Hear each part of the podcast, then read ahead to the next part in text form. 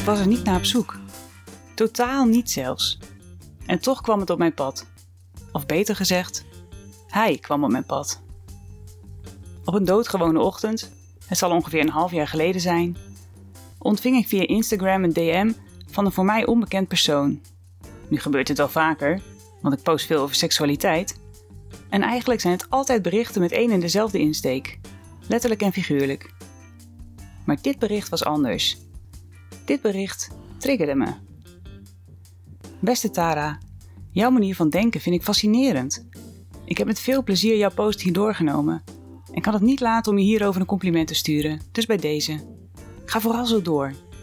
Met vriendelijke groeten, Daan. En verder niets. Daan deed geen enkele moeite om de woorden in zijn tekst op een suggestieve manier dubbelzinnig te laten klinken. Ik besloot hem een reactie te sturen. Beste Daan, bedankt voor het compliment. Ik doe mijn best om seksualiteit zo goed mogelijk bespreekbaar te maken. Een taboe is immers nergens voor nodig. Met vriendelijke groeten, Tara. Pas een paar dagen later stuurde Daan mij een berichtje terug. Hij dacht er hetzelfde over. En na nog eens tien, twintig, nee, zelfs honderden berichten bleek dat we het over heel veel dingen eens waren. We voelden elkaar na een paar maanden al feilloos aan.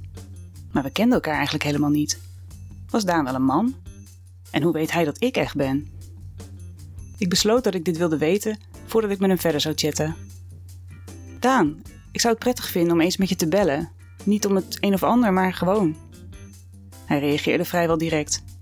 Ik ben blij dat je dit voorstelt, anders had ik het gedaan. Bel je mij? Een telefoonnummer volgde. Ik drukte het in. Een aangenaam klinkende mannenstem nam op. Hey, Tara, met Daan. Hoi. Wat gaaf om je stem te horen, zeg. Wederzijds. Erg leuk om je te spreken. Ik grinnikte. Of bedoel je, fijn dat ze echt een vrouw is? Dat absoluut, lachte Daan. Zou je het goed vinden om ook de camera erbij aan te zetten? Ik ga wel eerst. Dat had ik inderdaad ook willen voorstellen. Graag. Op mijn telefoon sprong een uitnodiging voor een videogesprek tevoorschijn. Ik drukte op het groene knopje en voor ik het wist waren we ruim een uur verder samen. Daan en ik klikten. Op alle gebieden. Na nog eens een uur dwong ik mezelf het gesprek af te sluiten.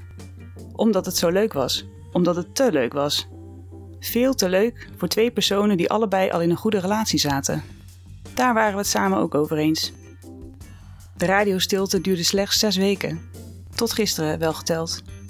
En ik was de schuldige. Daan, ehm, ik ben dit weekend in jouw stad. Ik heb daar een kamer. Geen idee of ik hier goed aan doe, maar ik zou je wel graag willen ontmoeten. Tara. Binnen een uur na het versturen van het bericht ging mijn telefoon.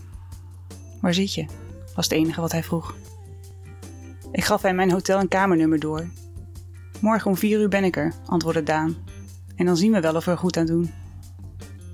Het is zeven minuten voor vier. Ik ben inmiddels twee keer gedoucht en vraag me af of ik niet beter nu kan uitchecken. De kleding die ik draag is casual. Dat leek me in eerste instantie goed. Nu ik het nogmaals in de spiegel bekijk, is het misschien te doorsnee. Ben ik te saai? Ik kan nu nog weg. Gewoon mijn koffer pakken en gaan. Waarom heb ik dit in godsnaam zo georganiseerd? Omdat ik hem niet uit mijn hoofd kon zetten. Omdat ik wilde weten hoe we op elkaar zouden reageren in het echi. De kat op het spek binden. Wat stom eigenlijk. Ik moet gaan nu het nog kan. Tara? Van achter de deur klinkt vragend mijn naam, gevolgd door een kloppend geluid. Het is stipt vier uur. Daan is van de tijd. Het ergert me dat ik dat prettig vind. Ik woel met mijn vingers door mijn haren en open de deur. Hoi, stamel ik onhandig. hey, lacht hij. Wat ontzettend leuk je te zien. En wat zie je er mooi uit. Mag ik je drie zoenen geven? Ik knik. Daan buigt zich naar me toe, slaat een arm om me heen en kust me zoals beloofd driemaal op mijn wangen. Ik voel het tot in mijn kruis. Dit komt niet goed. Snel draai ik mezelf van hem af. Kom verder. Wil wat drinken? Een biertje? Lekker. Ik vis twee biertjes uit de minuscule koelkast en maak ze open. Daan is ondertussen op een van de twee stoelen in het loungehoekje gaan zitten. Ik geef hem zijn pilsje en neem plaats op de andere zitplaats. Proost. Cheers. Even ongemakkelijk, hè, dit? Met deze woorden legt hij onmiddellijk de vinger op de zere plek. Want dat is het.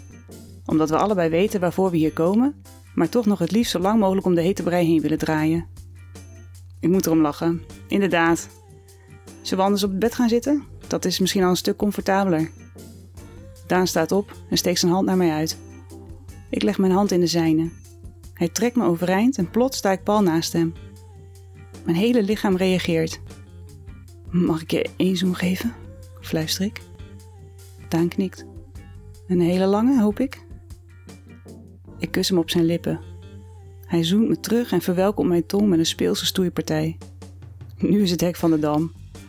Ik trek zijn shirt over zijn hoofd en duw hem achterover op het tweepersoonsbed. De bobbel in zijn broek verraadt dat hij net zoveel zin heeft in mij als ik in hem. Zodra ik schrijlings bovenop hem ga zitten, kruipen zijn handen onder mijn shirt. Gewillig steek ik mijn handen in de lucht. Uit dat ding. En mijn BH ook. Wat ben je mooi, gromt aan. Hij trekt me naar zich toe en kust mijn tepels. Zijn vingers knopen mijn broek los. Ik help hem en schop de stof van mijn benen. Voordat hij verder kan gaan, laat ik mezelf zakken en bevrijd zijn erectie. Hij is prachtig. Lekker dik en precies groot genoeg. Ik geef kusjes op zijn eikel en laat hem dan voorzichtig helemaal in mijn mond glijden, tot achter in mijn keel. Daan kreunt en trekt me overeind. Jezus, wat doe je? Ik wil nog langer van je genieten. Grijnzend ga ik op mijn rug naast hem liggen. Ga je gang, lekker ding. Dat laat Daan zich geen twee keer zeggen. Blijf zo liggen, gebiedt hij. Zijn vingers strelen mijn wang, mijn hals, mijn schouders en mijn borsten. Heel zachtjes knijpt hij in mijn tepels. Precies goed. Dan laat hij zijn vingertop over mijn buik schuiven en buigt zich naar me toe. Hij kust me zo ontzettend lekker. Ik heb geen spijt dat ik hierheen ben gekomen. Als vanzelf glijden zijn vingers over mijn gladde venusheuvel. Met twee vingers spreidt hij mijn vochtige lippen en met een derde oefent hij precies de goede druk uit op mijn klit. Jezus, Mina. Ik had naar adem, wil een vraag te stoppen, want dit is te heftig, te lekker, te geil en te snel. Daan stopt abrupt. Heb ik dan toch hardop gevraagd? Nee, want hij kruipt tussen mijn benen en kust mijn buik, mijn dijen, mijn liezen, mijn lippen en... Stop dan. Wil je dat ik doorga? fluistert hij. We weten allebei het antwoord. Alleen voor de vorm blijf ik even stil. Ik wil op dit moment niets liever, verzucht ik dan. Daan buigt zich voorover en kust mijn clitoris. Zuigt er even op. Dan duwt hij zijn tong er tegenaan. Steeds sneller. Onwillekeurig span ik mijn buikspieren aan. Wat voelt hij mij perfect aan? Ik ga hier nu geen spijt van krijgen. Morgen misschien, maar nu niet. Want jezus, Mina, ik voel het in mijn tenen, mijn kuiten, mijn billen en mijn buik, zelfs in mijn borsten. Ik trek Daan omhoog en sla mijn benen om hem heen. Neuk me. Nu vraagt hij niets meer.